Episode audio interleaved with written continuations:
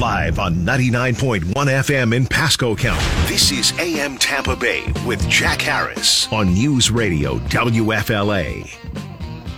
And we're joined here at 553 by Rory O'Neill, our NBC News radio reporter.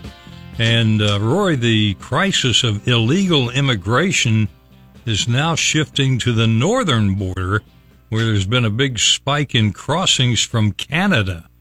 And it makes you wonder how are people getting up there so they can come down here? Increase in the last quarter. So a pretty remarkable jump. Now, look, we're still talking about hundreds of people, not the hundreds of thousands who are crossing uh, regularly at the southern border. But still, uh, it's an alarming increase in just the past few months. And the Customs and Border Protection people are warning those migrants that it's a dangerous time to cross. You know, it was just about one year ago this time when a family of four from India was found dead from exposure when they were trying to cross the border. On Saturday near Quebec, a man was found trying to trudge through about three feet of snow uh, to cross the border into the U.S. Uh, and there are more and more stories like this. And the uh, CBP says it's dangerous. Rory, where are these people? Like they're in Canada, but are they coming from other countries into Canada to then come here, or are these Canadians who want to escape to the U.S.? Yeah, no, they come from 19 different countries, so they'll fly into Canada and then make their way south. What happened was in the past couple of months, uh, as Canada relaxed its COVID rules, more of these people trying to find a better life for themselves uh, have been flying into Canada what often they find is that the employment rules in Canada are much more strict than they are in the U.S. So when they get to Canada, they cannot find a job. Uh, oftentimes, they'll end up trying to find a better opportunity in the U.S.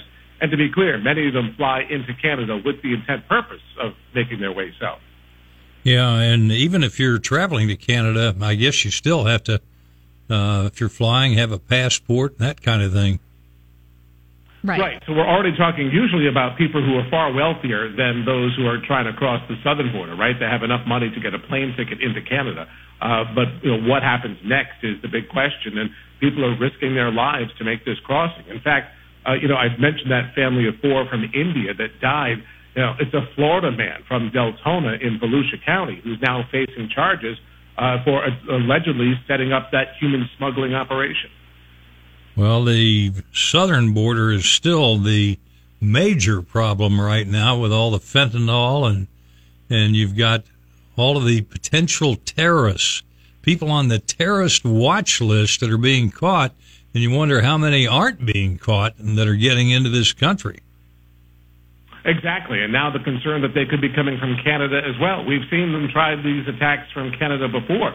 Remember the Millennium attack? That was from people who entered the U.S. from Canada, terrorists from uh, the Middle East who had come to Canada and then tried to launch an attack for the Millennium, uh, you know, in 2000. So, yeah, you, there's a history, even, there's probably a more concrete history of illegal terrorists crossing the border from Canada than from Mexico. And what are what's Border Patrol? What is the Canadian government, the U.S. government? What are they doing about this issue? Well, you know, the the the CBP in Canada uh, uh, at the U.S. borders not really overwhelmed by this crowd. Again, we're talking about maybe 90 a month or something in some of these districts, so it's not giant numbers, but it is a huge area, and the idea is that they just cannot patrol it.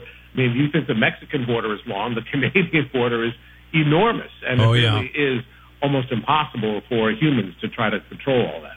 Yep, runs from shore to shore. Well, Rory O'Neill, our NBC News radio reporter on Twitter at Radio Rory, and we'll talk to you tomorrow morning. Thanks, Jack. Thanks, Dana. And it's 557 on AM Tampa Bay.